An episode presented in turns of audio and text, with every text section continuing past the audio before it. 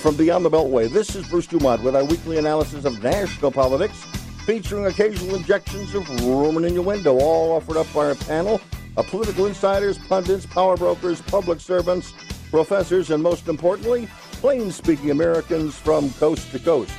Tonight, featuring commentary by traditional Republican Arlen Gould, pro Trump Republican and conservative leader Jeanne Ives, Patrick Pfingsten of Illinoize.com, and a little bit later on in the program, hour number two, we'll be talking about the passing of Queen Elizabeth and also offering our reflections on September 11th. Nice to have you with us this evening.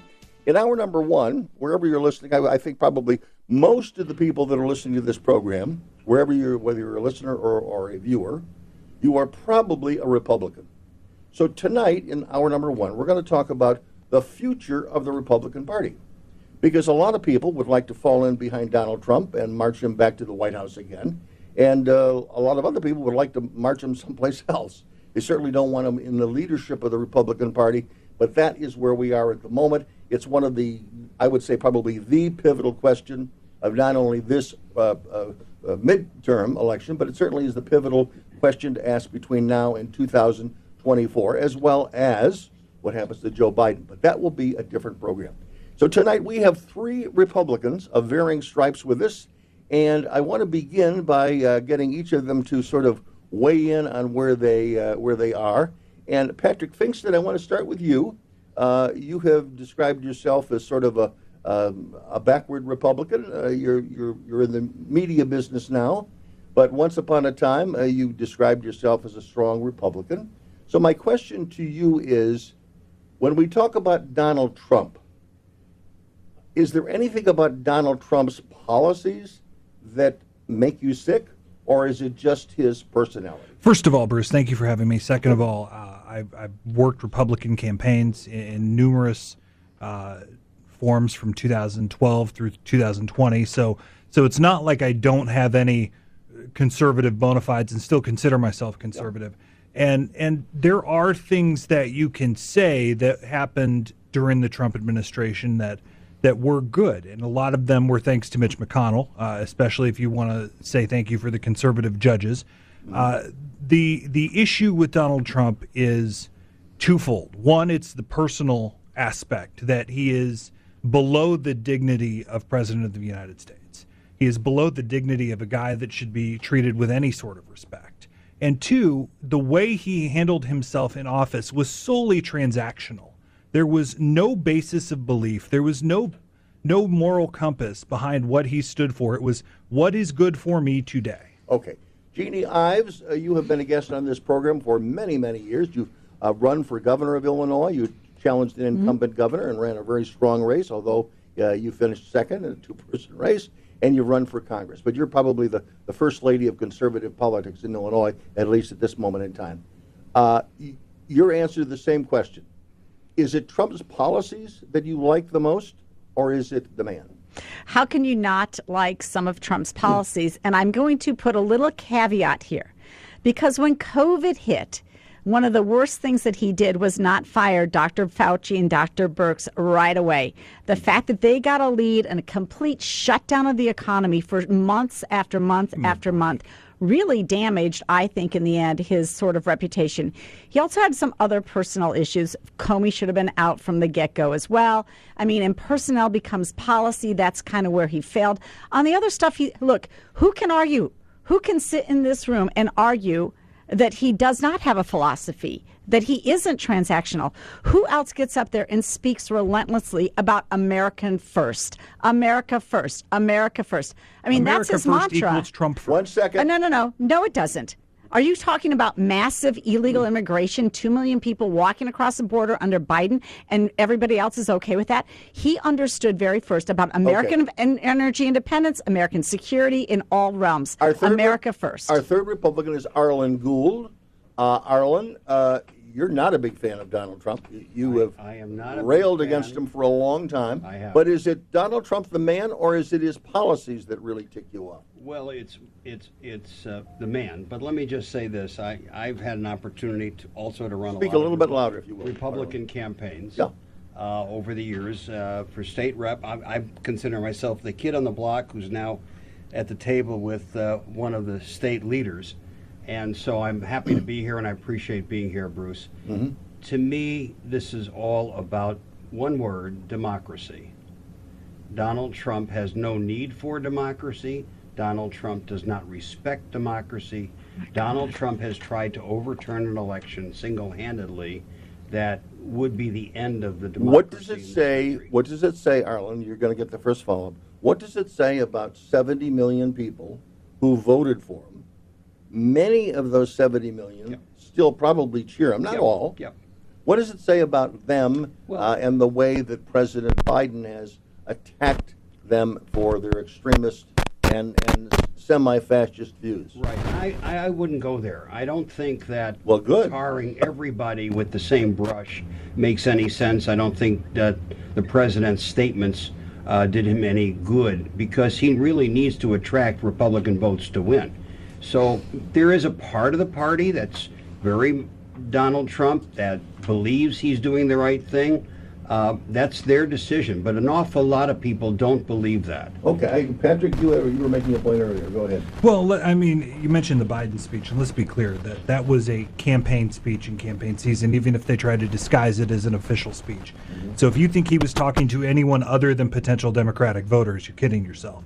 Uh, the the idea, and and I, I, I certainly respect the the conservative ideals that Representative Ives brings to the table, but but I I disagree in the sense that Donald Trump is is the voice of the working class. He's he's anything but the voice of the working class. He's the voice of himself and only himself, and that's all he's ever cared about. Agreed. How come so many in the working class seem to disagree with you on that?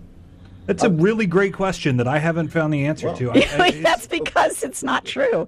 It's It is. because it's not true. It's a cult of personality, It is uh, essentially. 100% not true. You have now more Hispanic Republican voters in Democrat Miami Dade than ever before. That is part of the Trump legacy, even as it is part of DeSantis, who has, you know, taken on and fully embraced Trump ideals of America first.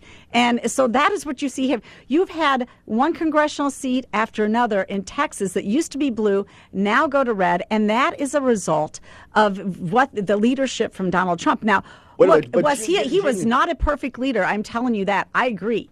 But he was he he has done a whole lot in bringing to the forefront the idea that America needs to be first and foremost in our minds. Jeannie, of those people, uh, African Americans and Hispanics. Yes. And again, all the polls and all the narrative is that they're, you know, they're, the the support they're giving Trump in the past and maybe in the future is, is one of the big political stories out there in the body politic. My question to you is, what do you think their answer is to the question that I asked? Is it the machismo? Is it the show business aspect of Donald Trump? Or is it his policies? What turns them on? Why well, are they so it's excited? somebody who's a straight talker to them and Okay. speaks at their level. That's what that's what turns them on. And and the fact that he's he talks about uh, he, they, people want to have pride in their country. And, and, and Donald Trump, was, uh, more than anything else, had pride in America. And they actually understood his policies. They did better under Trump with his tax cuts, with his job development, with his uh, emphasis on energy independence. They I did wanna better co- I under wanna Trump. Come, I want to come back and follow up on speaks at their level. I want to come back and get everybody's that's great. reaction to what does that mean. I'm Bruce Dumont. Don't go away tonight. At Jersey Mike's, you can elevate any sub by getting the juice red wine vinegar and an olive oil blend. It's how a Jersey Mike's sub gets its exquisite zing and how bites get boosted. The juice adds a certain something extra, an exclamation on top of the freshly sliced meats and toppings. The kind of exclamation you can eat. Order Jersey Mike's subs on our mobile app and get delivery right to your home or pick up from your nearest Jersey Mike's sub location. Jersey Mike's, be a sub above. Going back to school as a working adult doesn't mean you have to sacrifice a high quality education. Purdue University, a top 10 public university, took its innovative thinking to a new level when it created Purdue University Global for working adults. Discover innovative, practical ways to earn your degree online and advance your career. Purdue Global has already awarded more than 1 million credits for prior learning, which means you can save nearly half the cost of your bachelor's. See how close you are to finishing your degree at purdueglobal.edu. That's purdueglobal.edu. It's a bully, but we aren't afraid of a fight. It's elusive, but our focus never fades. It's deadly, but we were born to defeat cancer. You may not have heard of us, but our work has helped millions impacted by cancer. We are the Leukemia and Lymphoma Society. We are leaders in advancing breakthroughs in immunotherapy, genomics, and personalized medicine. This research saves lives. After 65 years of fighting blood cancers, we've arrived at a game changing belief. The cures for cancer are in our blood. The drugs and treatments we've developed for blood cancers have helped people affected by many different types of cancers. We are the Leukemia and Lymphoma Society. Beating cancer is in our blood. Learn more at LLS.org.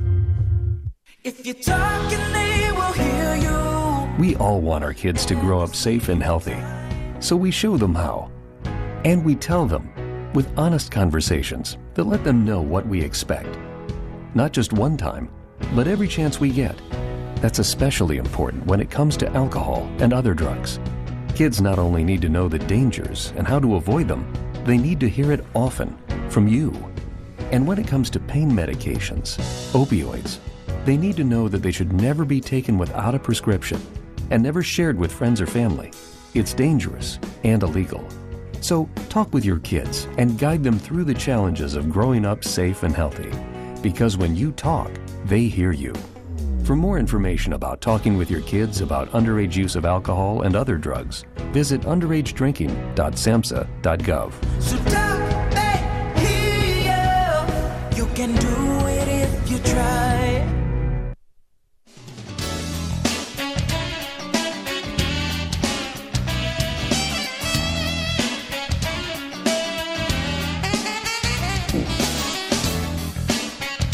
Bruce Dumont back, and uh, Jeannie, you mentioned uh, Donald Trump speaking to their level.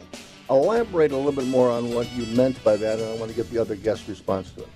Is he talking down to them? Is he talking to uh, uh, to blacks and Hispanics No. in a different manner? No, no, he's talking he's talking to them about issues that concern them. Okay, not the whole diversity, equity, inclusion stuff. You really think you really think the privates in the army want to hear that crap? No, they don't. I'm telling you right now. And neither do the majors, and neither do the colonels or the lieutenants or any of them. They don't want to hear that crap. And he wouldn't take it. He was not going to take any of that. They, didn't want to hear about student loan bailouts or anything like that that you hear from the Democrat side. He spoke plainly to the people like, we're going to put Americans back to work. We're going to protect America when we're out there. We're going to kill our enemies like he- he did uh, al Baghdadi and the others. We're going to go after them. We're going to make Americans the priority. That is not speaking down to them. That is speaking real to them. Patrick, He was also speaking out of both sides of his mouth. too. Oh. In what way? come. In what Well. I mean, he's the guy that said we're going to repeal and replace Obamacare, though didn't have a plan. And two, also John said in an interview. John also said in an interview with 60 Minutes that he wanted health care for everybody. So he's he he was both for repealing Obamacare and having universal health care at the same time.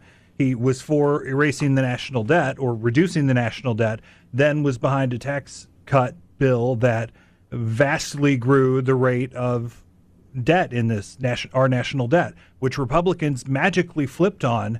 Where you know I was in congressional offices before the Trump administration when you had debt clocks on the wall, and then they were happy to raise it even more when when they couldn't pay for So their what taxes. does it say? minute. Wait, uh, wait, what does that it needs say a about- little bit of a okay, correction. but What is it? What, what does that say for Republicans? And again, you used to, you know, work and try to get Republicans elected. My question to you is, what does it say for them that they weren't really upset with Trump when he was president? They weren't pushing him on a lot of these things that are important to you. The, the headset will work better if you put it over the top of your This head. is very pretty. It is, but you know what? so are the headsets. it's Go ahead. it's uh it's essentially I think we've seen the cowardice of Republican politicians over the last uh, five or six years now that that they Does were un- everybody agree with that? Well, I'm You not a coward. Absolutely. Okay, go ahead. You hit a chord. You brought everybody together, Patrick. Go ahead. The the reality was that most of the members of the House and Senate uh, Republican conference knew Trump was full of BS, and and were unwilling and unafraid to stand, or were unwilling and completely afraid to stand up to it because they knew the mob would come a calling. That needs some factual correction. First of all, after the Trump Tax Cuts and Job Act that went through in 2017, revenue actually increased. The problem is, is you had Nancy Pelosi in charge of the Congress, and they increased spending. If anybody Not remembers here, if you anybody remembers here, Pelosi exploded the budget, and Trump tried to have that fight, shut down the government. Everybody went ballistic, including the Republicans who wouldn't stand by him. And then what happened? The budget explodes because he had no control over the spending recom- uh, uh, uh, issues, but the revenue did come in. That actually did create additional revenue, including all of the revenue that came out back from the foreign countries that was being hidden offshore by our large corporations who didn't want to take huge uh, tax hits on their money over Let there. jump in on two things that we started. One was the Hispanic support for the party.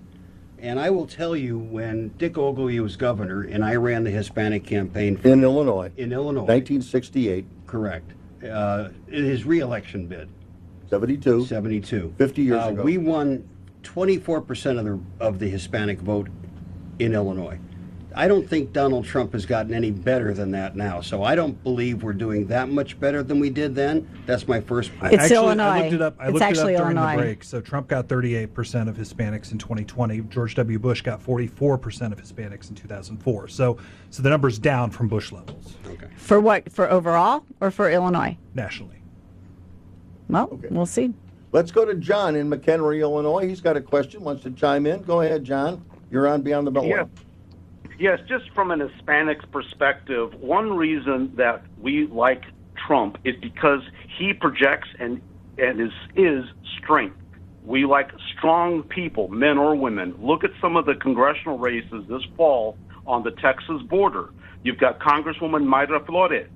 She flipped the district. You've got Cassandra Garcia. You've got Monica de la Cruz, who could very well flip seats, and other frontline seats that are mm-hmm.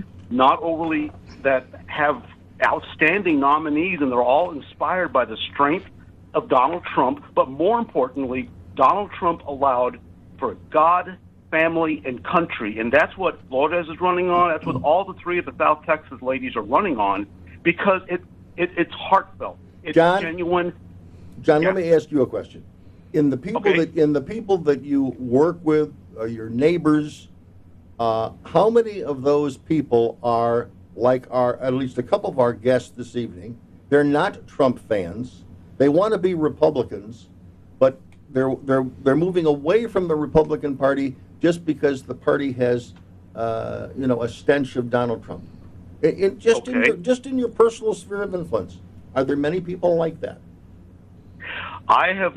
I can tell myself personally and my neighbors, I've moved away from the Republican Party. You but have, I'm okay. still a conservative, and I put God first, family, and country in that order.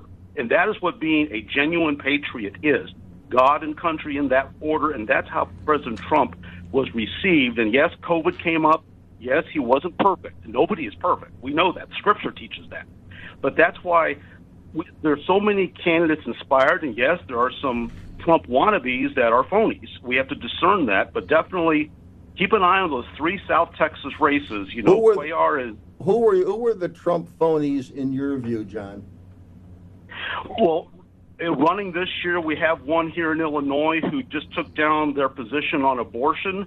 Um, that's a phony because they ran in the primary saying that they're pro-life, and then they completely stripped their website of that reference, and they took down all their YouTube videos. And that's Who just that? Who that? That was uh, Illinois' 11th district's Catalina Lauf. She Okay. took down all her abortion planks. So that's just one instance. But we, but someone like Mayra Flores, Okay, She you made your uh, sir, sir. You've made your pitch for Mayra Flores. Thank you very much. We're, we we we appreciate your report from McHenry, Illinois, on South Texas politics. We appreciate it. uh, Arlen, let So me I, ask. I have go a ahead. core Back to you. question for Jeannie. Okay. Is is Mr. Biden the duly elected president of the United States? Yes, he is. Thank All right. Do you have a problem with that? But that doesn't no, mean. Let me finish. You, you let, Okay. Let, let somebody finish a sentence. Uh, the point is, as we all know, Donald Trump today still claims, and uh, incorrectly so, that he's the president. And last week, after Mr. Biden gave that speech, he got up and said, "I should be installed today as president of the United States."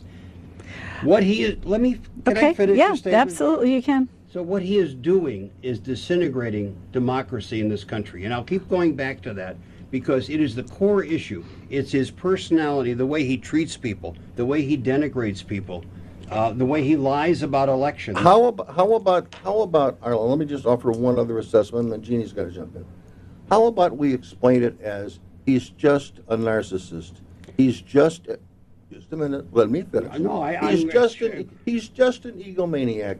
He's not the only, he's not the first, he's not the last egomaniac that's going to be mm-hmm. president of the United States. But, you know, in his mind, in his mind, and by the way, I, but psychologically, I don't think he has the capacity psychologically to admit that he lost. I really don't. I think you're right. Okay, And but, but, but, but the question is, why is it that 70 plus million people, give or take a million, I can answer that. still believe Well, we don't in, know in his definition? And by the way, if there's anybody at this table who knows about corrupt elections, it's the two of us because we come out of Absolutely. Cook County, Illinois. Cook County, that's and you know corrupt elections. I can tell stories. Okay, so the question is, how much of that is just i i- it, it's a personal trait that's very wrong. Nobody nobody should support it, but that's that's that's But that's when, the definition of who he is. that trait prevents you from seeing things other than through your wounded eyes, it's not a place for a president. And that's what he does. One of his key attorneys today, yesterday, uh, in a released statement said that he doesn't believe he can ever get away from seeing the world through his wounded eyes and making decisions based on his own hurt. Well, I'll tell you what. Um, there was 100% election irregularities. There was 100%. 100%. document that? Yes, absolutely. because I documented in a court case in the state of Illinois. They court case? proved it to be moot after the fact, but I'm telling you right now, they changed state election law. In Illinois, Phil- Pennsylvania, and elsewhere, they sta- changed state election law outside of the state legislature, which is unconstitutional. And in forward, Illinois, I, I, I'm telling you what happened in 2020. You want to argue that it wasn't a, that, that Donald Trump thinks that he was wrong in that election? He was 100% wrong, as we figured out in Wisconsin 100%. already. In Wisconsin, they already figured that out. All right. In Illinois, we know that they changed state election The law. Wall 'cause I Street know Journal that they did. told Okay. Okay, does that up. mean that that Biden's not president? Biden's president. Obviously, he's sitting there in the White House, but that doesn't mean that the election. But you're still was arguing that it was a, a, a- Okay, I want to go I'm one, sorry, one but second. that's One the second. truth. I want to let Patrick weigh in. Patrick. The 2020 election, by its nature, was irregular. And, and that was because of COVID. That was because so many states changed their election laws for the fact of making it easier for people to get their ballot in. That in itself isn't corrupt. right. That in itself is irregular. But most, whether you dropped your ballot off at the local library like I ended up doing that year, or you mailed it mm-hmm. in, or you went to the poll, the the votes were the votes were counted the same way they're counted in every single Correct. election. Correct. But 50, Look, wait I- a minute, when- Bruce. when I- when I- 50 well, court cases when we okay, go ahead. over Make- nationally, 50 court cases. in- 64. 64, including the Supreme Court. That is how we question elections in the courts. And none of them won. Not one single case did Donald Trump win. Not one. We're going to be back. I'm Bruce Dumont. Thanks for joining us tonight on Beyond the Beltway.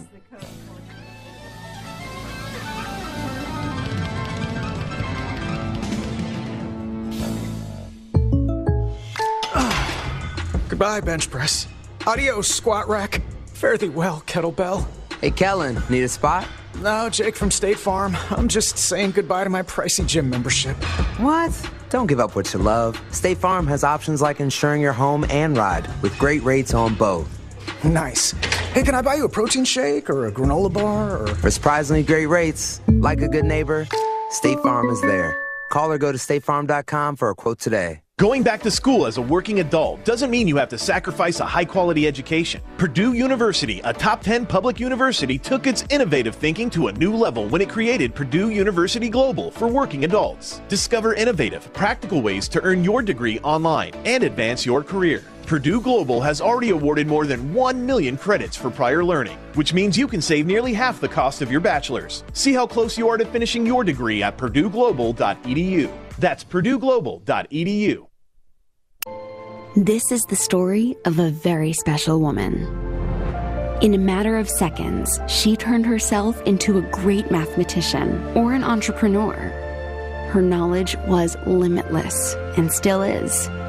She could also make monsters disappear, especially those that lurked in the shadows under the bed. Once, this woman put back together a teenage girl's broken heart, which had been shattered in a thousand pieces, just by giving her a bear hug. She masqueraded as a regular person at work, but as a superhero at home. Everyone knows her as Gabriella. I still call her mom. Your hero needs you now, and AARP is here to help. Find the care guides you need to help, complete with tips and resources at aarp.org/caregiving. A public service announcement brought to you by AARP and the Ad Council. When it comes to vaping, the truth can get clouded. So let's make it clear. Vaping is not safe for kids, teens, or young adults. It's just not. Because vaping can put microscopic particles into your lungs. And dangerous things like metals and volatile organic compounds into your body. And nicotine, the same highly addictive substance found in regular cigarettes. Nicotine can harm a person's brain development through their mid 20s, affecting learning, memory, attention, and impulse control, and priming the brain for other addictions. Vaping products also come in kid friendly flavors that can make them appealing to youth. And many kids also use other drugs, like marijuana, in vaping devices. With appealing flavors, high nicotine levels, and lots of promotion on social media, many kids think vaping is harmless, but it's not. So talk to your kids about the risks of vaping, because when you talk, they hear you.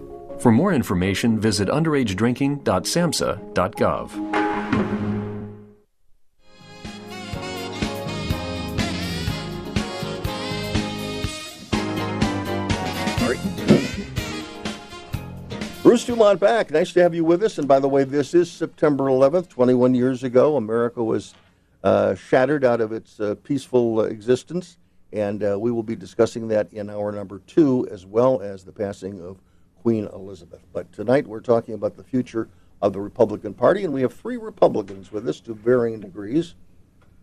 Patrick is still giving me his eyes raised up. I want each of our guests to briefly explain uh, a little, give me a little biographical background just about 20 seconds, Patrick. Yeah, my name's Patrick Pfingsten. I'm a farm kid from nowhere, Illinois, turned uh, who was a journalist initially, turned a political guy for about 10 years, and uh, write a political newsletter now that's Illinois focused called theillinoize.com with a Z. Okay. Jeannie Ives. Uh, yep, I'm Jeannie Ives. I'm a West Point graduate, served in the Army, uh, mother of five, and I ran for state rep, served six years under, I think, some of the most contentious time. Ran for governor and uh, also Congress. Okay.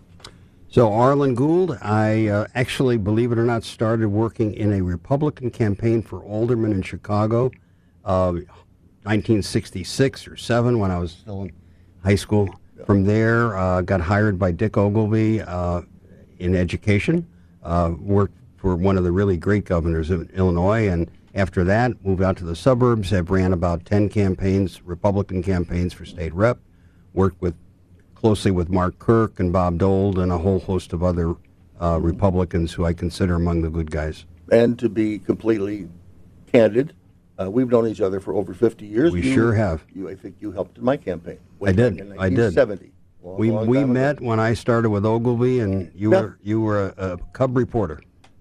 Uh, yes, I was, and I was, a, and I was a Cub candidate too. Yeah. Uh, let's go to Mark in Carmel, California, one of the most beautiful cities in America. Mark, nice to have you with us this evening. Go ahead. Good evening, Bruce. Thanks so much, and I hope you had a nice week off last week. I did, and I'm, my uh, my thanks to Eric Cohn for doing a wonderful job and sitting in for me last week. As he did. Hey, so um, I'm glad to have three conservatives on the on the table tonight, and thank you, Jeannie, because uh, in my opinion, you're the only true conservative there. Because frankly, I have one question to ask all three of you. Okay given that most elections are a binary choice, you pick one or the other. What would all three of you choose? Start with any in any order you'd like. We're giving a binary choice between a Republican and a Democrat on any on any ticket in America. What would you choose? Any ticket. Okay, not just president. Okay, that that may be a little bit tougher than usual. Arlen Gould. Well, I, I still have to take character into the discussion, and I just can't blindly vote for somebody. I've voted for Dem- for Republicans my whole life. Mm-hmm. voted for Republican presidents my whole life. I've voted for Only state reps, Republican presidents? only Republicans up until now, and even well with Donald Trump, I chose not to vote. To be candid, Didn't vote at all. Okay. right?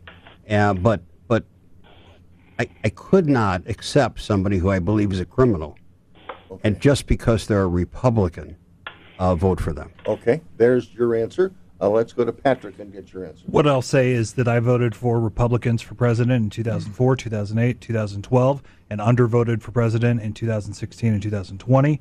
Uh, I've only voted for uh, Republicans for governor, Congress, uh, U.S. Senate in, in my life, with the exception of 2018 when living in Indiana. I voted for Joe Donnelly for Senate.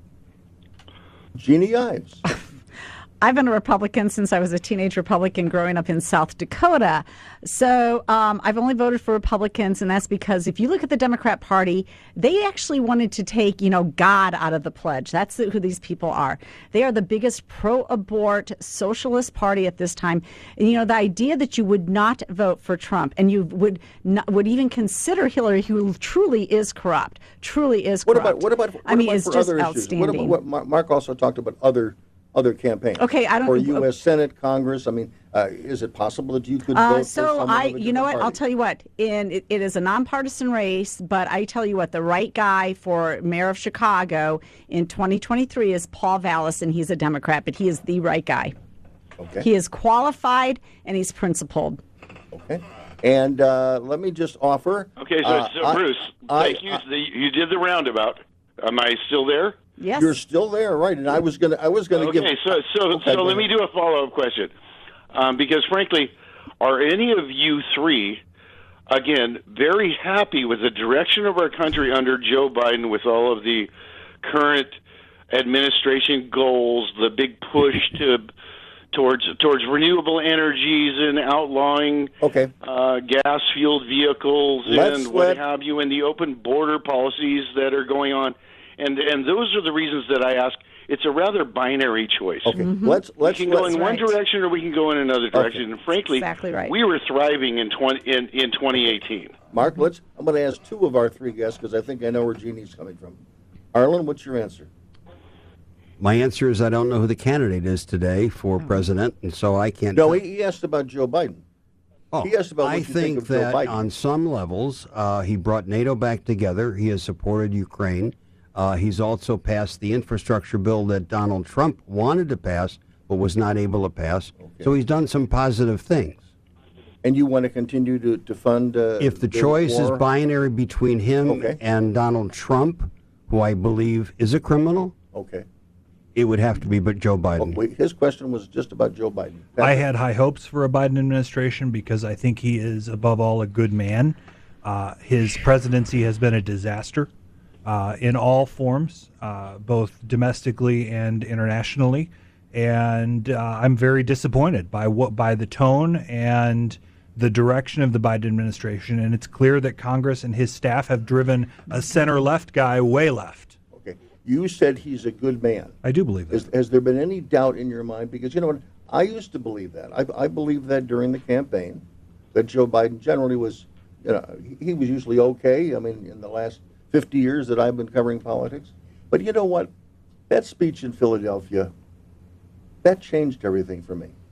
And it, it wasn't it wasn't even before Philadelphia. I think Joe Biden is a pretty nice guy. But anyone who can stand and give that speech in Philadelphia is not a good man because he doesn't really care about bringing the people of this country together.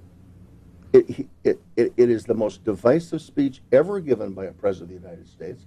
And I frankly, I have lost all respect for Joe Biden just because of that speech. I, I think the speech was wrong. It was and, and no, horrible. and no matter what he said, let's let's talk about the Marines at the door first. I- Oh. I mean, the military is supposed to be apolitical, so positioning Marines in uniform Mm-hmm. behind him was completely improper. It's wrong when Democrats do it. It's wrong when Republicans do it. Agreed. Plenty of people in the White House should have known better. Yes, Uh, but they don't. But there are a lot of things you can say about today's Republican Party.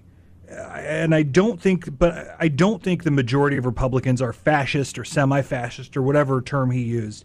You know, there there was no state management of the economy under Trump. There was no, you know, he didn't try to make himself permanent president. He just tried to steal a second term. Just tried to steal a second term. He never tried to establish a single party dictatorship. Mostly, what he did were just silly, stupid public remarks. That doesn't make you a fascist. It just makes you a bad president. By the way, you know, if you're a regular listener to this program, you know that I am not a big fan of Chuck Todd, and I'm not a big fan of Meet the Press. But today, Chuck Todd's guest was the Vice President of the United States. If you didn't see the program, look it up on YouTube and watch it. It is a startling example of why Kamala Harris shouldn't be vice president, let alone president. She couldn't she couldn't identify uh, what a semi-fascist was, but just her answer to virtually every question is this is this is a poster child for someone who should never be near the presidency of the United States. D- do me a favor, look it up on YouTube, watch it. We'll talk about it next week. Let's go to Joy in Spokane, Washington. Go ahead, Joy.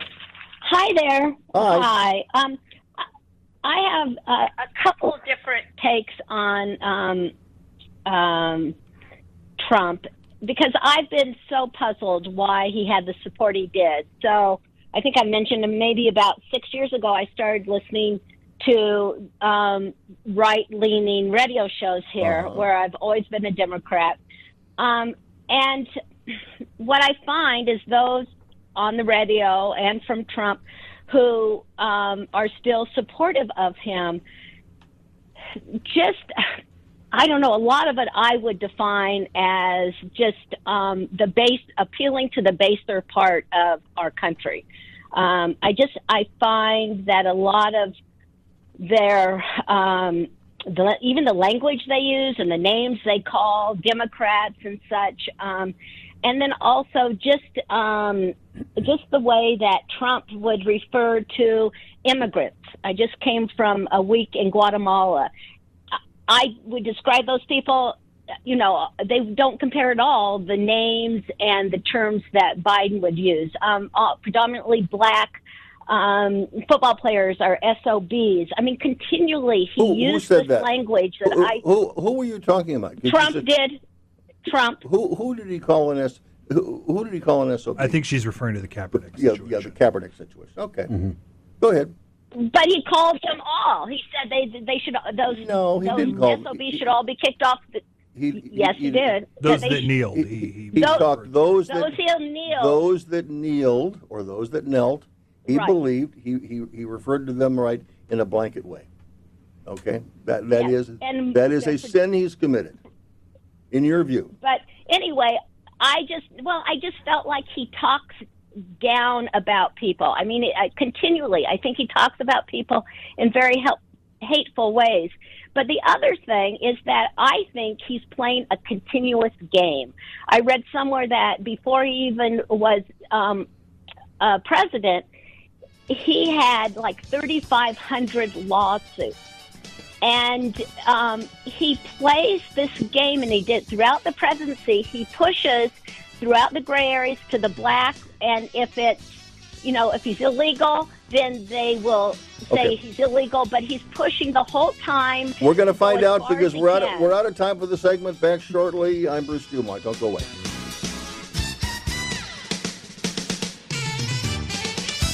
Going back to school as a working adult doesn't mean you have to sacrifice a high quality education. Purdue University, a top 10 public university, took its innovative thinking to a new level when it created Purdue University Global for working adults. Discover innovative, practical ways to earn your degree online and advance your career. Purdue Global has already awarded more than 1 million credits for prior learning, which means you can save nearly half the cost of your bachelor's. See how close you are to finishing your degree at purdueglobal.edu. That's purdueglobal.edu. At Jersey Mike's, you can elevate any sub by getting the juice red wine vinegar and an olive oil blend. It's how a Jersey Mike's sub gets its exquisite zing and how bites get boosted. The juice adds a certain something extra, an exclamation on top of the freshly sliced meats and toppings, the kind of exclamation you can eat. Order Jersey Mike's subs on our mobile app and get delivery right to your home or pick up from your nearest Jersey Mike's sub location. Jersey Mike's. Be a sub above. No word in the English language is less convincing than probably. Are you sure we should get matching tattoos on our first date? Sure. Um, we'll probably stay together. Probably? It's been 23 minutes since I ate. I can probably swim. Uh, you should wait 30 minutes. Mm, okay, now tell me what to do. Cannonball! Cramp! Oh, I have a cramp. I can probably hit the green from here. Probably. Can I get a mulligan? Ready to go? Hey, are you sure you're okay to drive? Yeah, I'm pretty sober. Yeah, I'm probably okay. Probably okay isn't okay, especially when it comes to drinking and driving. If you're drinking, call a cab, a car, or a friend. Buzz driving is drunk driving. A message brought to you by NHTSA and the Ad Council. I'll be here to hear what's on your mind. Kids want to share what's going on in their lives with the adults around them parents, grandparents, teachers, coaches, and more. They want to know you're listening, and they want to listen to you. They want your input and guidance early and often on all kinds of topics. When it comes to a serious subject like underage drinking, they want to know your expectations, as well as how and why, as a young person, they should avoid alcohol. How you talk about it will change as your child grows, but the important thing is to talk about it. Not just once for an hour when you think the time is right, but in 60 one minute conversations and more that are part of your everyday talks. For more information about talking with your kids about underage use of alcohol and other drugs, visit underagedrinking.samhsa.gov. When you need me, I'll be by your side.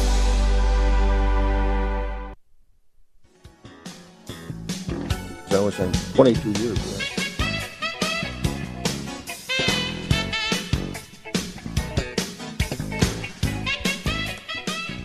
Bruce Dumont back, and we're talking about the future of the Republican Party. And my question uh, to you, and I'll start with you, Patrick. Where does the where does the party go now, given uh, the lay of the land? It looks like all but uh, I think two primaries have been held in the country. Uh, but in a couple of weeks, all the primaries will have unfolded. And at the beginning of this election cycle, sort of the national media narrative was that the Democrats were going to have a tough time. But in their recent narrative, it's changed, and that is the Republican primary voters in too many states have have voted for candidates that are too extreme and can't win. So they're now balancing it, suggesting that the Republicans may do fairly well, or it might be an even run on. Well, the Trump-backed candidates in in governor's races and Senate races are having big problems. Right. Uh, they're they're trailing in polls or in fundraising. Uh, Blake Masters in Arizona, J.D. Vance in Ohio is down 10. Mehmet Oz in Pennsylvania. Uh, you've got gubernatorial races in Pennsylvania, Tudor Dixon in Michigan, Darren Bailey in Illinois, who, who Representative Ives endorsed, if I Mhm. remember right. 100%. You know, he's. I did a poll for. I did an Illinois poll two weeks ago, and Bailey's down 20 uh, Mhm. to a, a governor who's almost underwater in the polls. So i i these these Trump back candidates are showing that that you're having a hard time converting moderate suburban women to wanting to be Republican voters, and i- it's going to be a long slog to get them back. Uh, Jeannie, uh, suburban Republican women. That's you.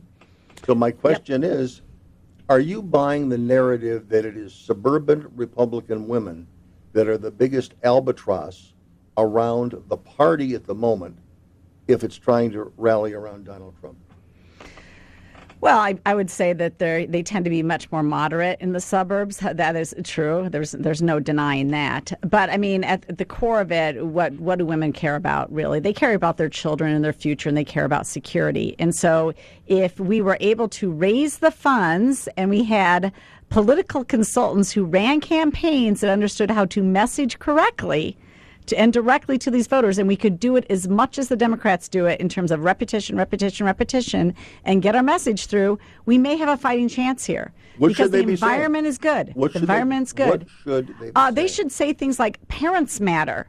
Not your teacher unions, but parents matter. I mean, I think that's really a really important issue. I think it's something that resonates with everybody right now. They get the Bidens want to actually go ahead and investigate parents that were, you know, speaking up at school board meetings. This stuff needs to be articulated just like Glenn Youngkin did in, in Virginia for a win. I mean, he he had a very conservative message. He had a pro parent message, pro education message, educational choice actually, and uh, he won. He won on that. That is one of the most signature things that he won. Arlen, Look, yeah. Arlen Gould, you are a member of a school board. You've been a member of a school board for a long, long time. Um, how do you feel that the Republican Party or conservative base within the party, how have they conducted themselves in debating with teachers and school boards uh, at least within your sphere of influence. Well- are they are they are they a pain in the butt or are they important? haven't affected us particularly. I think the problem is that when they paint every school board with the same brush and with same attitude and the same charges and the same uh, tone, uh, what happens is in good school districts where we're doing a good job, parents push back and say, "We know we can vote out that school board if we want to," and they can. So the whole argument that we need to put parents back in control, they are in control in Illinois. They have a chance to vote out any school board every two week, every two years. As a political operative who's managed campaigns, Yep. would you acknowledge that what happened in the Commonwealth of Virginia with Glenn Youngkin, that, that the narrative of that campaign is that the Republican Party or conservatives, they galvanized the parent vote, and because they were successful there, Republicans are trying to duplicate that around the country. Well, yeah, but every state and every situation, every school board is different. So in that case, it resonated. But he also ran away from Donald Trump. So he ran away from the Trump attitude, messaging, and denigration of did. people. And that's in part why he won, not just the galvanizing of parents. And most importantly, he ran away from social issues. Yeah. He made it. A, he made it a, a, an election about the economy, about jobs, about better schools, about more opportunities. And he did a great job not scaring away those moderate Correct. suburban women in Northern Virginia. And and they How showed you- that how- How, do you, how do you feel about the way in which the Democrats, specifically within Illinois, Governor Pritzker, because again we're we're seeing his television commercials all over the TV. How do you feel about the way he has handled the abortion issue in scaring the hell out of women about abortion and what abortion is going to mean to them in the future? It- is it's that is that fair the way he's doing that? It's interesting because in Illinois, there's no way you can make abortion more legal, essentially. Mm-hmm. And, and and he's he's running around with the Democratic supermajority talking about how I'm going to preserve your your rights Right. when They already got it. but, But what Democrats are doing are utilizing this issue to push the base out. This isn't about appealing to moderates or appealing to to center right. It's you know uh, there was a recent poll in Illinois that showed two thirds of voters are in the middle on abortion. They're either pro-life with exceptions or pro-choice with restrictions.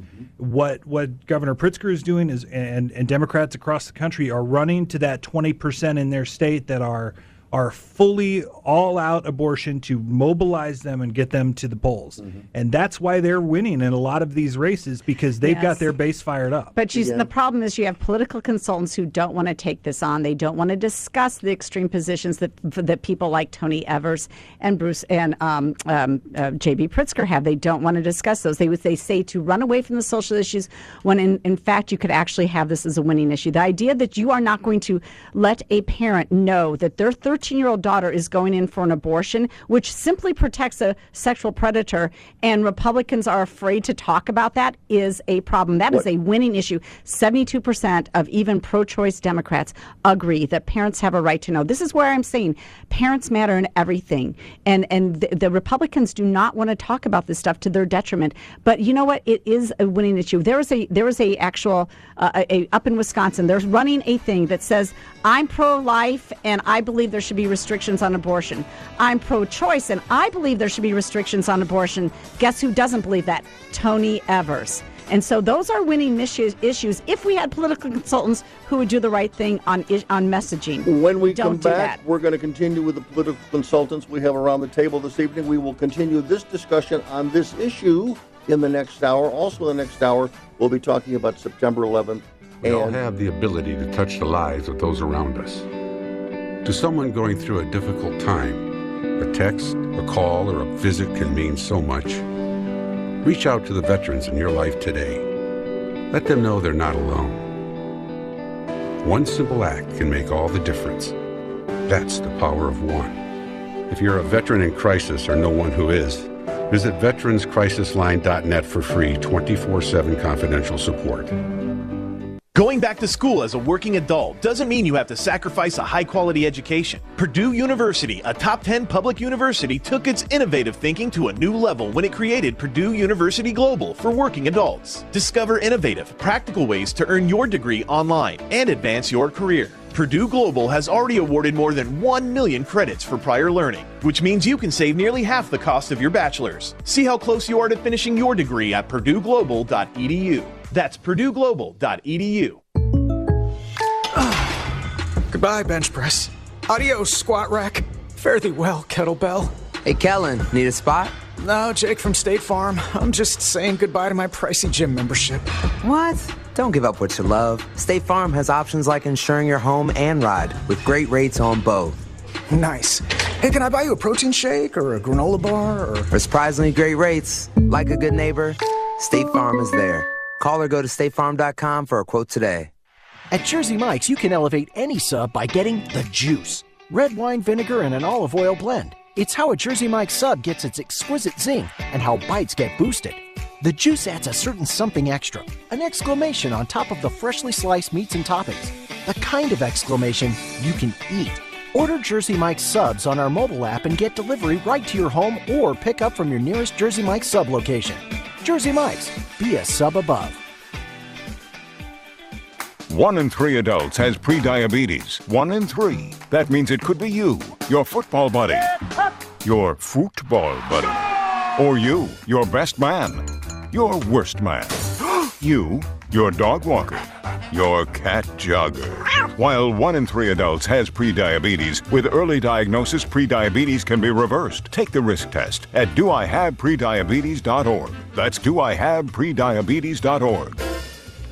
Wait, did they just say one in three adults has prediabetes? That's 33.33333% of adults. That means it could be me, my boss, or my boss's boss, or me, my favorite sister, or my other sister. That's seven members of my 21 person romantic book club. Wait, the one in three could be me, my karaoke partner Carol, or ugh, my karaoke enemy Jeff. I'm gonna take the risk test at doihaveprediabetes.org. Brought to you by the Ad Council and its pre-diabetes Awareness Partners.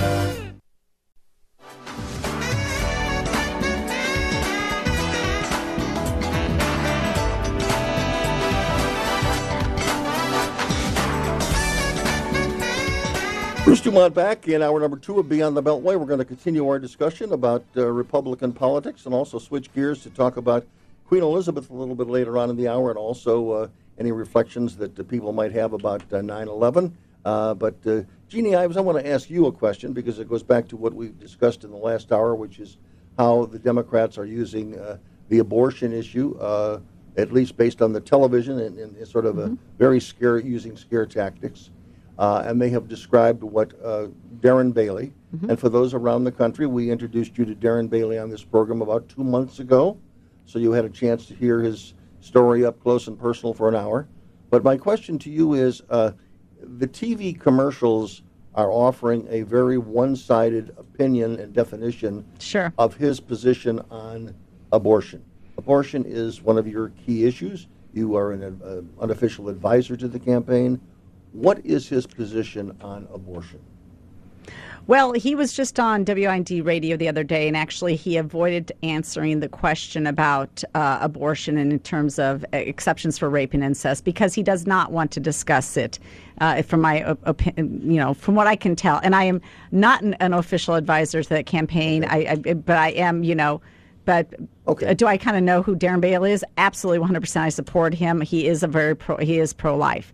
Uh, the reality is, is that even when you look at the Dobbs decision, the Dobbs decision was based on a 15-week limit for abortion. That is actually where even two-thirds of Illinoisans, which is a very blue state, even that we agree that the majority of uh, Illinoisans agree that uh, abortion should be limited to the first trimester.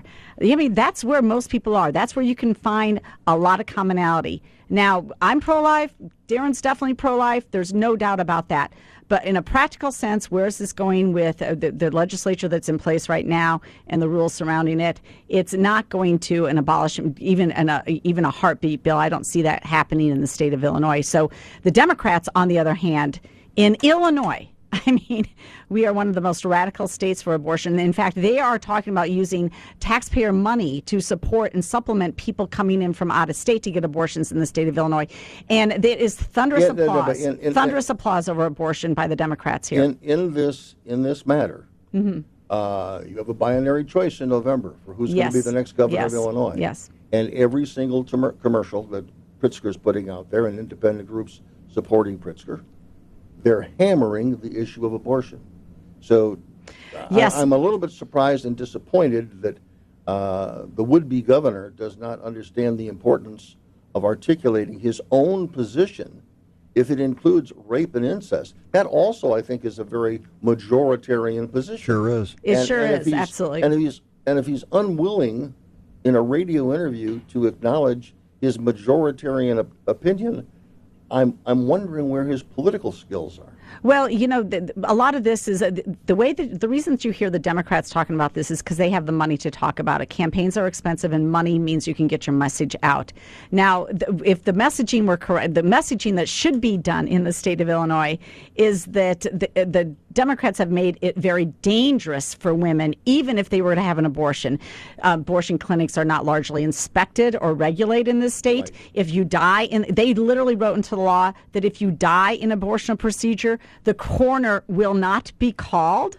I mean, that's what they wrote in. They wrote that 13 year olds can go get an abortion now without any parent notification. That protects sexual predators. Those are the issues that almost everybody thinks should happen, and pe- most people don't even understand that it is a complete lawlessness when it comes but, to this But to state. put that into a TV commercial, that's a that's a complicated story Right. that you've just told to put into a 30 second Well, spot. we, we did When- a 30 when- second spot on this. My Okay, my, but- my whole uh, my whole organization, Breakthrough Ideas, we just put, put out a 30 second spot on it. Good, but it still doesn't.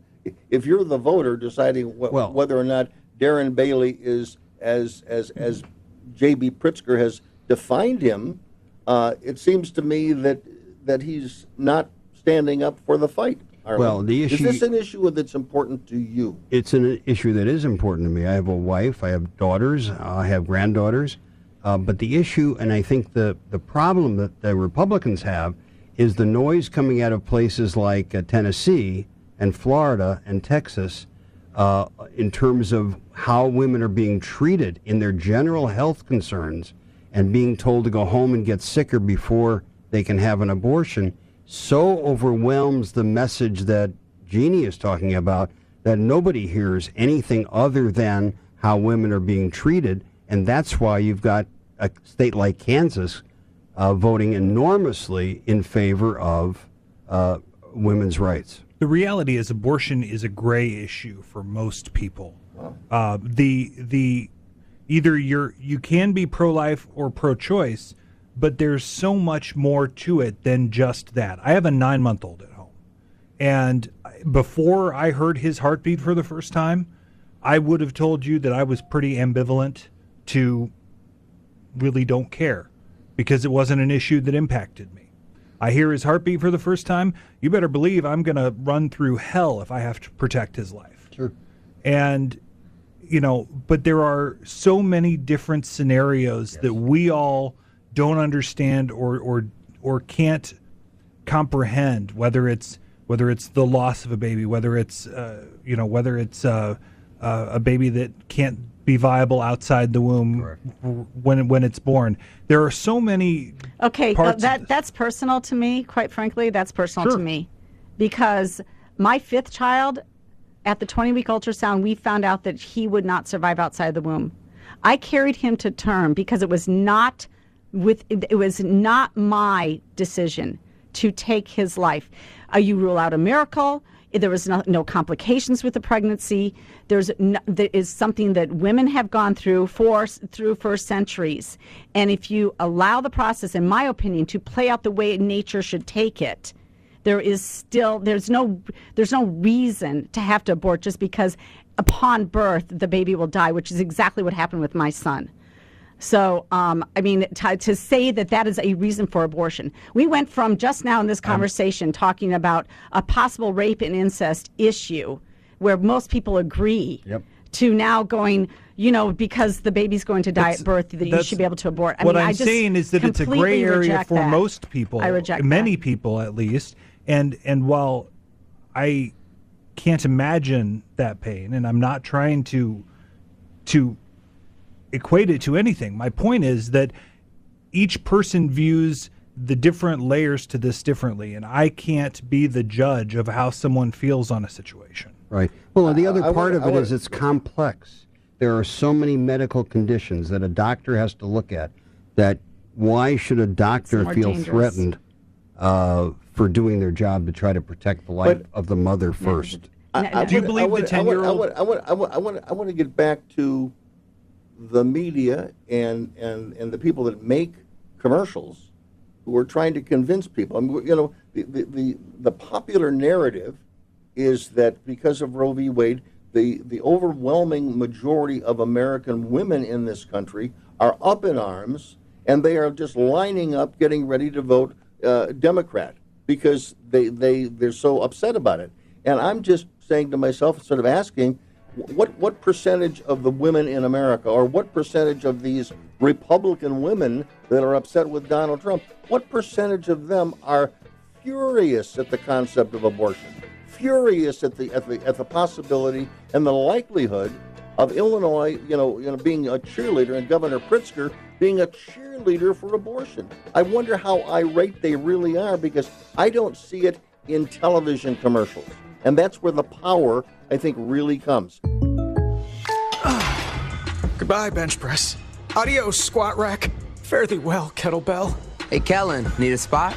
No, Jake from State Farm. I'm just saying goodbye to my pricey gym membership. What? Don't give up what you love. State Farm has options like insuring your home and ride with great rates on both. Nice. Hey, can I buy you a protein shake or a granola bar or. For surprisingly great rates, like a good neighbor, State Farm is there. Call or go to statefarm.com for a quote today. Going back to school as a working adult doesn't mean you have to sacrifice a high quality education. Purdue University, a top 10 public university, took its innovative thinking to a new level when it created Purdue University Global for working adults. Discover innovative, practical ways to earn your degree online and advance your career. Purdue Global has already awarded more than 1 million credits for prior learning, which means you can save nearly half the cost of your bachelor's. See how close you are to finishing your degree at purdueglobal.edu. That's purdueglobal.edu. Matthew, Huh? Oh, sorry. it's okay. I just need you to listen to me. I know that a lot of times, Mom, it might not seem like I'm listening to you, but I am. I hear you. And what you say really does matter to me. I mean, let's be honest. No kid likes rules, but I get why we have them. I hear you, and I know it's because you care. All the talks we've had over the years, including what you've told me about not using alcohol and other drugs, they stick with me. And believe it or not, they really do make a difference, especially at times that matter most. Hey, want a drink? No thanks, I'm good. So thank you, Dad, for talking and preparing me for what's ahead. Thanks, Mom, for never giving up and always being my biggest fan. Thank you for letting me know what you expect, so I can try to meet your expectations. Thank you for talking. For more information about talking with your kids about underage use of alcohol and other drugs, visit underagedrinking.samhsa.gov. It's a bully, but we aren't afraid of a fight. It's elusive, but our focus never fades. It's deadly, but we were born to defeat cancer. You may not have heard of us, but our work has helped millions impacted by cancer. We are the Leukemia and Lymphoma Society. We are leaders in advancing breakthroughs in immunotherapy, genomics, and personalized medicine. This research saves lives. After 65 years of fighting blood cancers, we've arrived at a game changing belief. The cures for cancer are in our blood. The drugs and treatments we've developed for blood cancers have helped people affected by many different types of cancers. We are the Leukemia and Lymphoma Society. Beating cancer is in our blood. Learn more at LLS.org.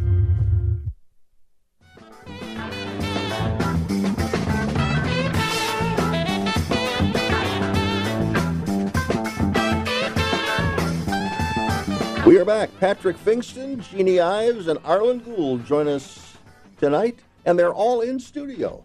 the first time we've had three people in studio for a long time. We're trying something a little new, and we're also on TV, so uh, we may we may do this again, folks. Thank you very much. That long range planning for this. That's what happened, right, Patrick? our, That's the way our pleasure to be here. the way we did it. Um, September 11th, 21 years ago, I think most people who were alive remember where they were. Uh, I don't want to do a huge show on it because I want to really focus more on uh, what lessons we have learned in the last 21 years. And uh, we have a whole generation that doesn't even remember it now. Uh, Arlen, you have a, a quick story you want to share as to Yeah, so how it affected you. Ten months before, I had the opportunity to take my family to New York, and we went through the lobby of the World Trade Center. We chose to go up to the top of the Empire, but we did not go to the top of the World Trade. On the day on 9/11, I had one of I have a lot of breakfast meetings, and I I was at a breakfast meeting. We were sitting at a table. There's a big TV set there, and you can you can see all of a sudden you see there's a building and there's smoke coming out of it, and you didn't make too much of a thought about it until somebody said there's something really serious going on. So we walked over to the TV, and you could see the size of the hole, and we assumed it had to be an airplane at that point. And we hung around for a while as it continued to burn, and uh, went back to our table, and then uh, I could see another plane coming. And then I saw the second plane hit it live as I was sitting there in, in the restaurant. It was pretty powerful, pretty terrible to watch. Well, my memory is uh, I was out of the country. I was uh, vacationing in Sweden, and I was on, on an island, off an island. The island is Gotland Island. And uh, I was off that island and just going around the countryside and coming back, waiting in the car, waiting for a, you know, a ferry that was going to take me maybe 10 yards across the, uh, the stream there, and uh, had the radio on, and everything was in Swedish. Obviously, uh, the music was was playing, but again, uh, when the voices came on, I could make out it was in Swedish. They talked about uh, New York, trade towers, Mm-hmm. Pennsylvania. Pennsylvania came up quite a bit. Pentagon, terrorism. Yep. Those are the only words that I really made out. And then I switched to another station, and those words were coming through again. So I'm saying, what the hell is going on here? Yeah. So finally, uh, when I took the ferry across uh, the, the lake there, uh, got back to the hotel where I was going to stay that night. This was in Gotland. When I checked in, they said, Where are you from? And I said, Chicago. And they said, We understand there was a, an attack on Sears Tower because there was there was rumors Yep, for a while yep, that. Sears Tower had been hit. And I said no, and I said well, then they pointed to the television set in the lobby, and you could see some of the video, the early video, but the early video that I saw, and again this is, you know, whatever the difference in time was, it was not the planes going into the, it was, you know, it was a little bit of, of, of what happened at the Pentagon. And I did not, until I got into my room, I realized what had happened because s- s- CNN was not there. This was like Sky News, which was the big uh, uh, European television. Mhm. And then from that point on, I was, I was locked in, and I realized that uh, uh, it was the, one of the first times in the history of this program I was going to be away for two consecutive weeks. And I didn't have a substitute. I, there were two shows that were in the can. One show had already run, and I said, There's no way in the world I can run a canned show. Right. So I called up and eventually went over to Radio Sweden, which Ah. was their NPR, and introduced myself and asked if I could utilize the studio. And there's, their studio was right next to the American Embassy. So I made the arrangement to do my program the following Sunday, which was like what, three or four days later. And then, uh, like everyone else, uh, I, I, I got some flowers and I put them on the, the, the floral display that had been set up outside uh, the American Embassy. And that night, when uh, my friend and I, when we went out to dinner in this small restaurant, restaurant tavern in, in Gotland, people, total strangers, came up, and because they noticed that we were Americans, Yeah. they came up and offered their condolences. Yeah. And it was it was it was it was something that I will never forget. But coming back, this was several days later when I finally came back to the United States uh, and landed in Chicago. The uh, the airline pilot said, "Welcome back to the United States of America," and everyone in the plane they applauded and tears were coming Sure. down everyone's face because of the experience. But it's 21 years later. Uh, as an American, it's a I feel an I still feel an emptiness in my body, in my heart and soul that you I don't quite have the same appreciation or understanding of what it was like because I've heard numerous stories from people such as yourself, Carol Marin, the hmm. great reporter. Tell she mm-hmm. was on the scene reporting at that point. Her display of what happened, and, and then also just you know my employees at the Museum of Broadcast Yeah, yeah. Communications talking about that they were sent home and you know the the, the hustle and bustle and the silence on the L's that night going home because everyone was so fearful. But again, it's a it's a collective experience of what it was like to be an American that I I I can't really understand or comprehend because I didn't experience it, but I experienced it from as a as a as a American citizen on foreign soil. So an add-on. Um, I was a teacher uh, in those days. That was when I was Mhm. teaching public schools, and uh, the next day um, there was some kind of a scare, and they were sending us home early, and our students all escorted us. It was in the inner city. Mhm. They all escorted the teachers to their cars to be sure everybody got away safely. Wow. It was that kind of feeling Yeah. about helping each other.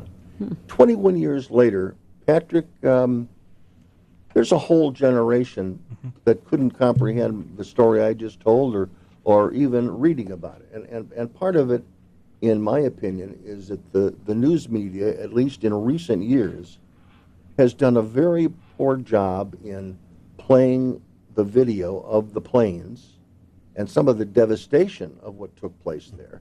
And I'm not talking about the people jumping out of the tower. I mean, I frankly have never seen that video, but again, I know it exists.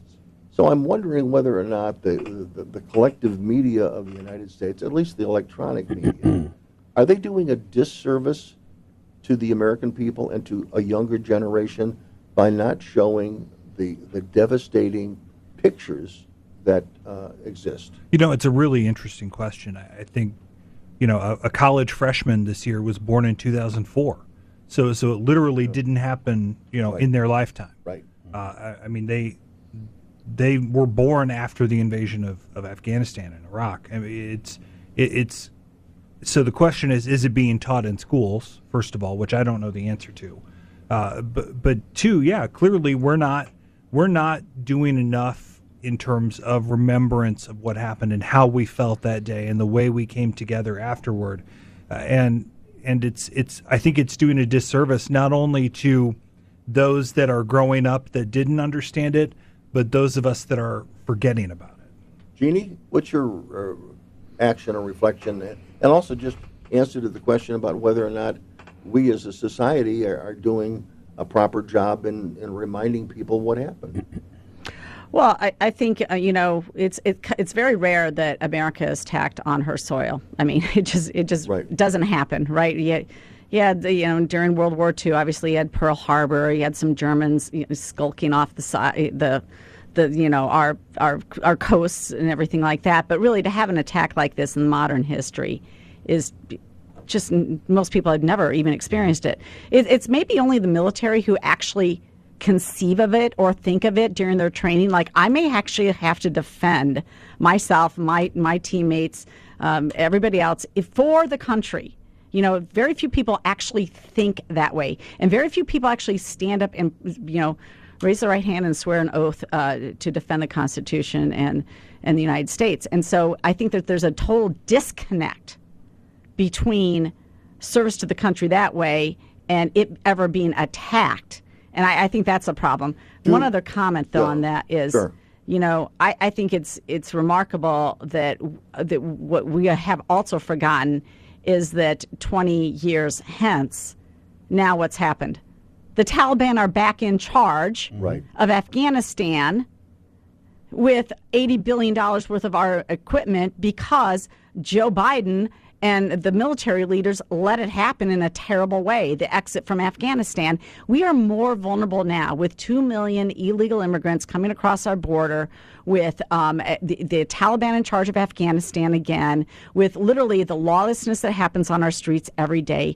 Public safety is a real issue, national security is a real issue, and I think it's something that we do not uh, pay But enough again, attention but, to. But again, I, mean, I you know I, I hear you on I agree on some of that, disagree on others. But t- t- to me, the the media generally is about dynamic pictures and playing them over and over again, whether it's the Rodney King beating or, or, or you know riots, uh, you know in Chicago or wherever. But in this particular case, th- this is this is devastating video. And by the way, in my view, as I as I looked at, uh, and I, I was looking at the media coverage, you know, five ten days later, this was a great day in the history of media. The way they covered the story. I mean, this was a big, huge story, and most media covered it in a very responsible way, and yet they're not even reminding people of their responsibility in the wake of this horrendous tragedy. And again, for the person born in 2004 or my grandchildren, they don't know from this. And again, I think part of it is it's like they don't want to rile up the American people and get them all exercised again and ticked off at uh, you know at, at the Saudis or whoever uh, or, or Al Qaeda. I'm Bruce Dumont. Back shortly, we're going to talk about the Queen of England.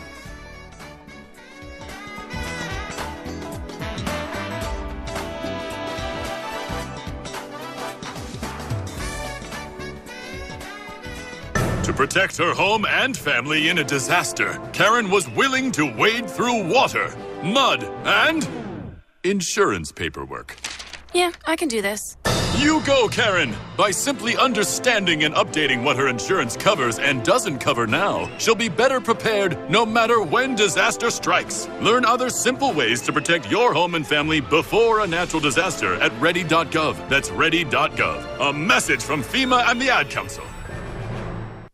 At Jersey Mike's, you can elevate any sub by getting the juice. Red wine vinegar and an olive oil blend. It's how a Jersey Mike's sub gets its exquisite zing and how bites get boosted. The juice adds a certain something extra, an exclamation on top of the freshly sliced meats and toppings. The kind of exclamation you can eat. Order Jersey Mike's subs on our mobile app and get delivery right to your home or pick up from your nearest Jersey Mike's sub location. Jersey Mike's, be a sub above. If you're they will hear you. We all want our kids to grow up safe and healthy. So we show them how. And we tell them with honest conversations that let them know what we expect. Not just one time, but every chance we get. That's especially important when it comes to alcohol and other drugs. Kids not only need to know the dangers and how to avoid them, they need to hear it often from you. And when it comes to pain medications, opioids, they need to know that they should never be taken without a prescription and never shared with friends or family. It's dangerous and illegal. So talk with your kids and guide them through the challenges of growing up safe and healthy. Because when you talk, they hear you.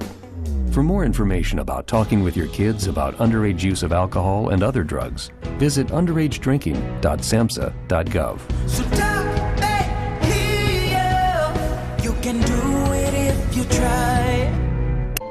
This is the story of a very special woman. In a matter of seconds, she turned herself into a great mathematician or an entrepreneur. Her knowledge was limitless and still is. She could also make monsters disappear, especially those that lurked in the shadows under the bed. Once, this woman put back together a teenage girl's broken heart, which had been shattered in a thousand pieces, just by giving her a bear hug. She masqueraded as a regular person at work, but as a superhero at home. Everyone knows her as Gabriella. I still call her mom.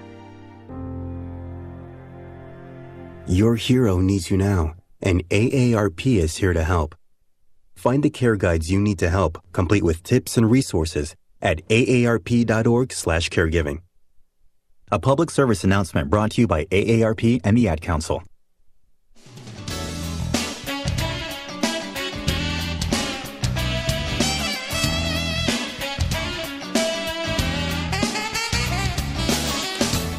Back. We continue with uh, our broadcast this evening, and uh, in the next uh, half hour, we're going to be joined by John Kochelko. In fact, uh, John joins us on the line now. John, are you there?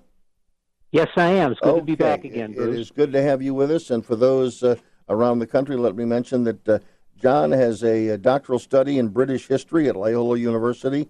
Uh, he has a bachelor, and his thesis uh, was on the British monarchy and the age of Victoria. And also, uh, he's have a lifelong interest in the United uh, Kingdom and has done a lot of writing and, and, and reading on the subject. And so uh, uh, he uh, he was not able to be with us in studio tonight, but again, he has an expertise. And uh, I, I, want to begin, obviously, in the wake of the passing of Queen Elizabeth after 70 years uh, on the throne in England. Uh, obviously, it's it's been wall to wall coverage, so it's pretty hard to get away from the story. But uh, explain to us, John, why you think so many Americans appear to be interested in the Queen of England. Well, I think it, it derives from from what we call the special relationship between the United States and the United Kingdom. The fact that we we went through uh, three world wars, you might say, in the 20th century: the First and Second World Wars and the Cold War. It goes back to the uh, uh, the deep friendship between FDR and Winston Churchill, between Ronald Reagan and Margaret Thatcher.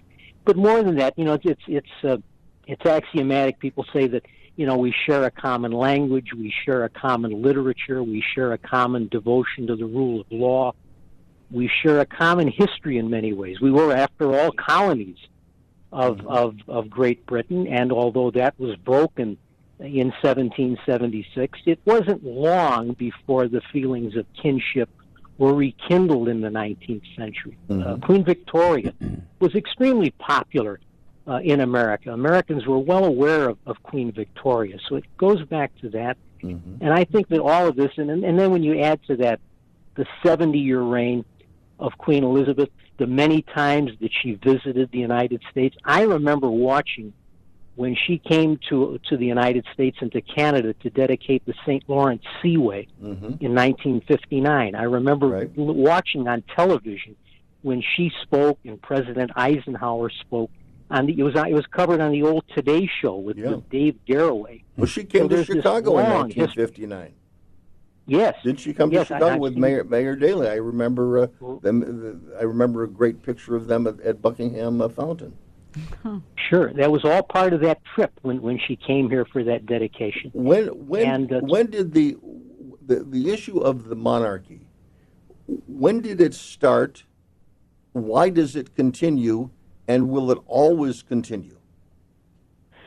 Well, the monarchy, of course, goes back more than a thousand years. The, the Queen and now King Charles can trace his ancestry back even before the Norman conquest, which we all know of 1066.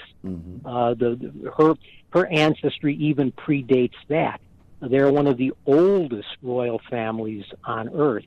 Uh, it is it has it has had some difficult times along the way, but it remains, as you can see from from the crowd, immensely popular today. And I am one of those who believe that it will go on uh, as far into the future as anyone can see, and I hope beyond that as well. Where I does think it is a valued institution. John? Where where does its money come from?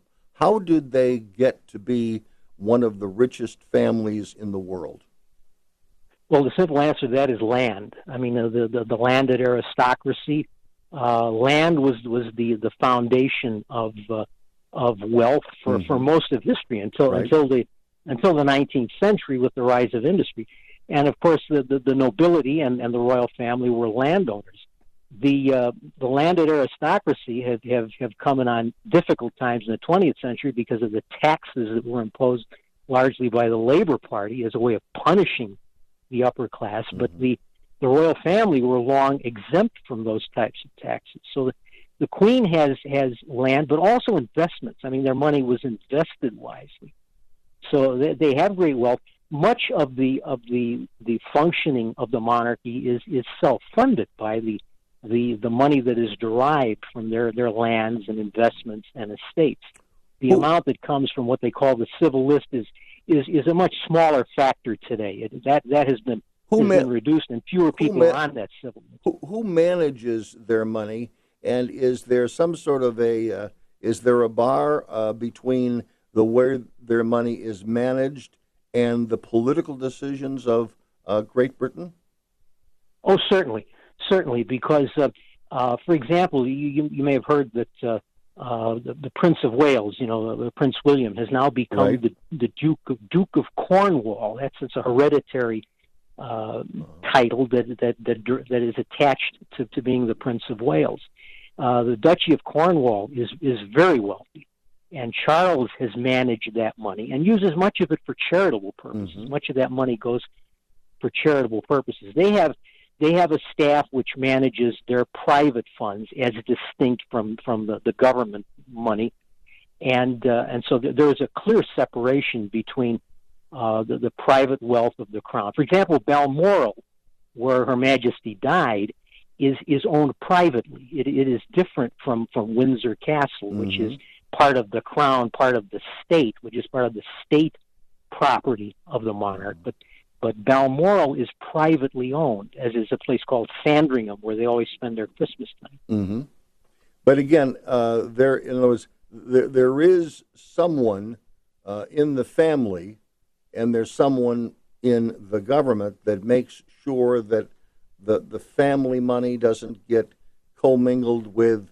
the money of the government. I mean, that's the way we would look Oh, at it in the United States. And and I'm just saying, is is there a similar thing that that keeps those two uh, funds Oh, separated?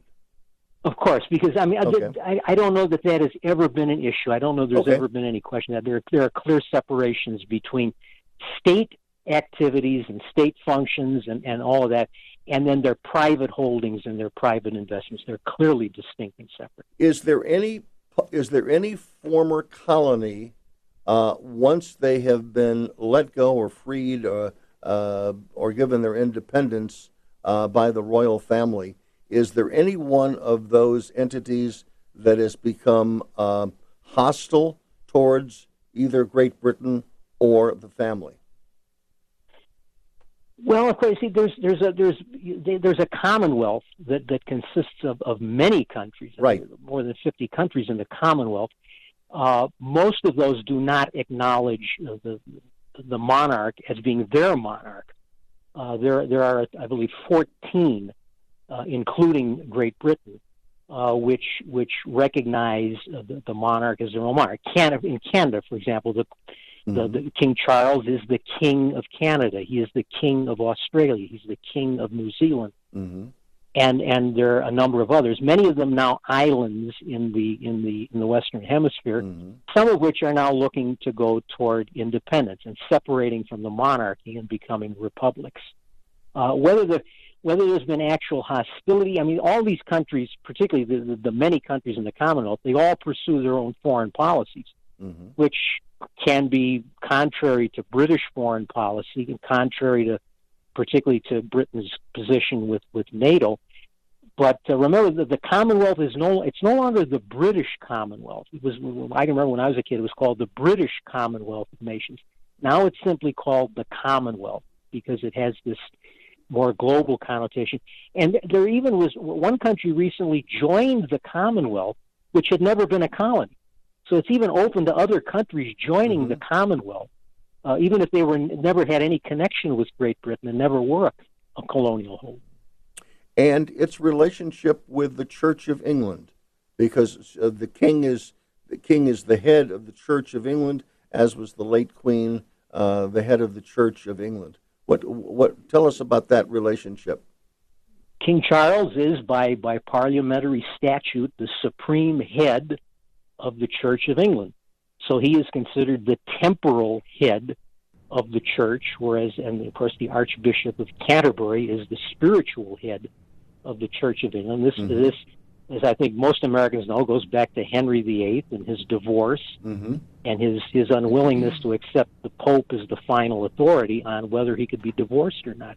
So Charles, uh, and even made reference to that in his in his, his speech on Friday, uh, his speech to the nation that, that he assumed as his responsibilities. Both Charles and his mother were known to be very religious. They take their their Christianity very seriously, as does the royal family in general. Uh, even though, of course, you know England has long been uh, religiously diverse, uh, but but the, the, it is it, they do have an established church, and he is the head of it and takes that position very seriously. What is your- that title, the de- defender of the faith? What is your reaction to his first address to the world, Princess Charles? I thought it was Prince Charles. I thought it was magnificent. I, I thought it was an excellent speech. I thought he hit all the right notes. Uh, he, he, he honored his mother at the beginning. He honored his mother at the end. He had her portrait there beside him, uh, which I suppose was to be expected. But I just thought, I thought it was an excellent speech. I, I couldn't find a thing wrong. He talked about the importance of preserving tradition while recognizing uh, the, the the coming of progress. And one of the problems I have with our media, of course, is that they never they never talk about the first half of that. They're only interested in change. They're constantly calling for change. Yeah. He recognized the importance of preserving tradition, the heritage, the history, and and by extension the pomp and circumstance that goes with the monarchy. I thought it was excellent, excellent. John excellent. Kachelko, uh, we are out of time for this segment. I thank you very much for joining us uh, on Beyond the Beltway this evening and sharing your uh, lifelong interest and awareness of uh, the Queen of England, Queen Elizabeth, and now King Charles III. Back shortly. Great to be with you. Thank you. Thank you, Bruce. You're welcome.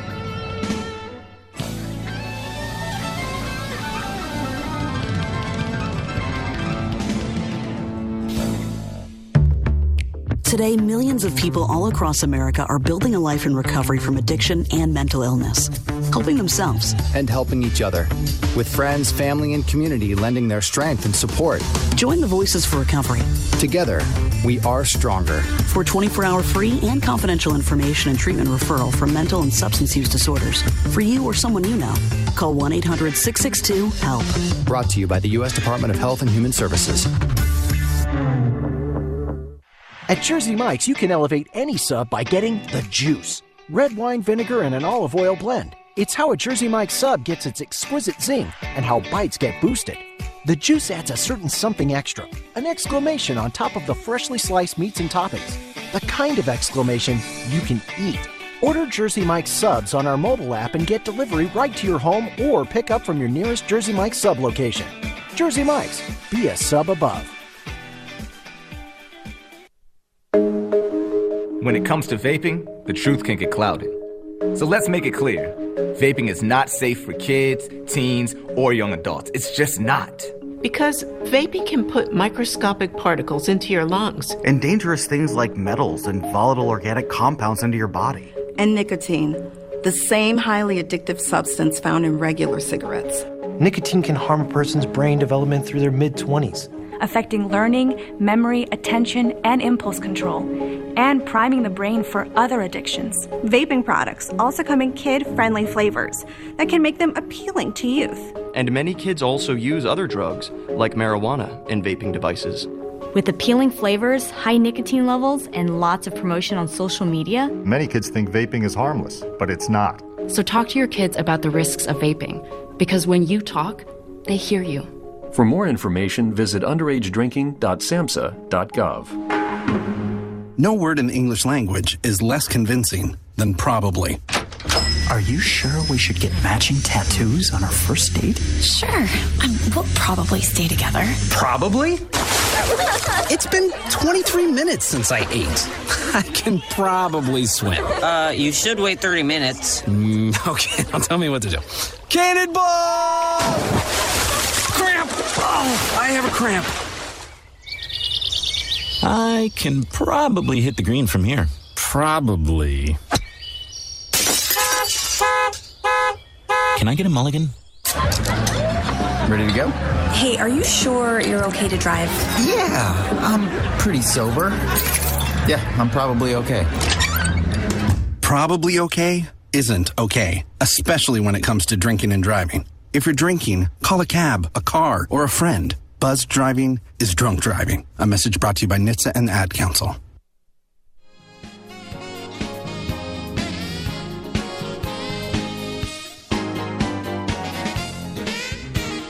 using that open. Bruce Dumont back, and uh, our telephone number is 1 800 723 8289. We've got a short time left. If you want to join us, you better do it quickly. And uh, during the break, uh, Arlen Gould, uh, you are a man of a million stories, and uh, you have a connection to the royal family. Yeah. So, some years ago, uh, my partner and I acquired a business called Cardini Foods, Cardini Salad Dressing, from Rosa Cardini, who was Caesar Cardini's daughter. Caesar Cardini is the man who invented the Caesar salad July 4th, 1924. He did that in Tijuana, Mexico, in a restaurant that he had. Uh, and uh, he was running out of food. He needed to do a belly stuffer to keep people happy. Yeah. So he created a, a dressing with what he had, which was romaine lettuce, a coddled egg, some garlic, uh, etc. But no anchovies, Bruce. I know you want anchovies in there. No anchovies in the. Now there was some Worcestershire sauce in it.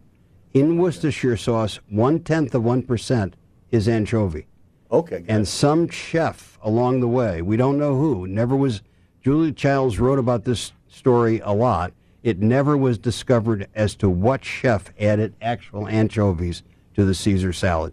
But the connection with the royals is that the Winstons, uh, that part of the royal family, uh, actually tasted the Caesar Now, in what Tijuana. part of the family were they? The Winstons. The Windsors. You're going Windsors. for Windsors. Windsors. You used to the Winstons. Windsors. The Windsors. It's- my memory is well, the, well, the faded. Win- everybody knows yeah, the Windsor. the family. Windsors, That's, yeah. That's the big. That's the family. Right. And so one of them, and I don't remember who it was, uh, was in Tijuana drinking and partying, which is what people did then because you couldn't do it in the U.S. during the Depression. A member of the royal family was partying in Tijuana. Was down there, can only tasted the. Caesar salad, tasted the Caesar salad, and brought it back to the U.K. The recipe, and but it never really took hold in the U.K. until we began to sell it in the U.K. in bottled fashion. Your company. Our company, and it became a very big dressing in the U.K. But when they took the, uh, they got the, the recipe from Mr. Caesar, right? Right. So did they give him any money for it? Did they? I No, mean, no, He they- obviously knew who they were, right? I mean, they he, were. he knew who they were, but they he gave it to him, and he didn't ask for it. they didn't do anything with it. It was it was only sold in a restaurant at that point.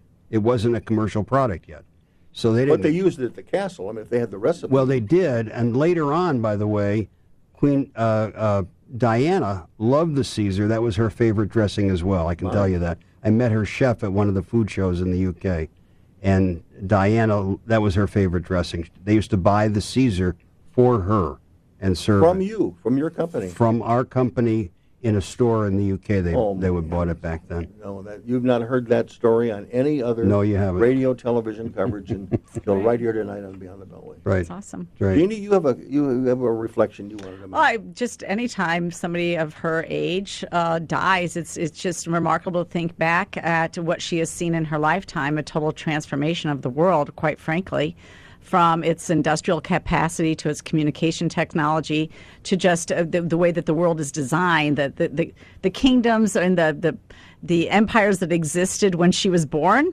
no longer exist.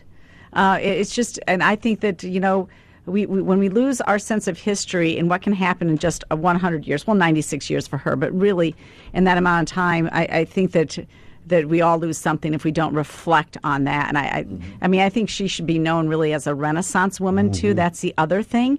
She was she had so many interests that were outside of just being the monarch, from her Jersey cows um, to to just you know Her sense of everything. humor. Yes, a- absolutely. So.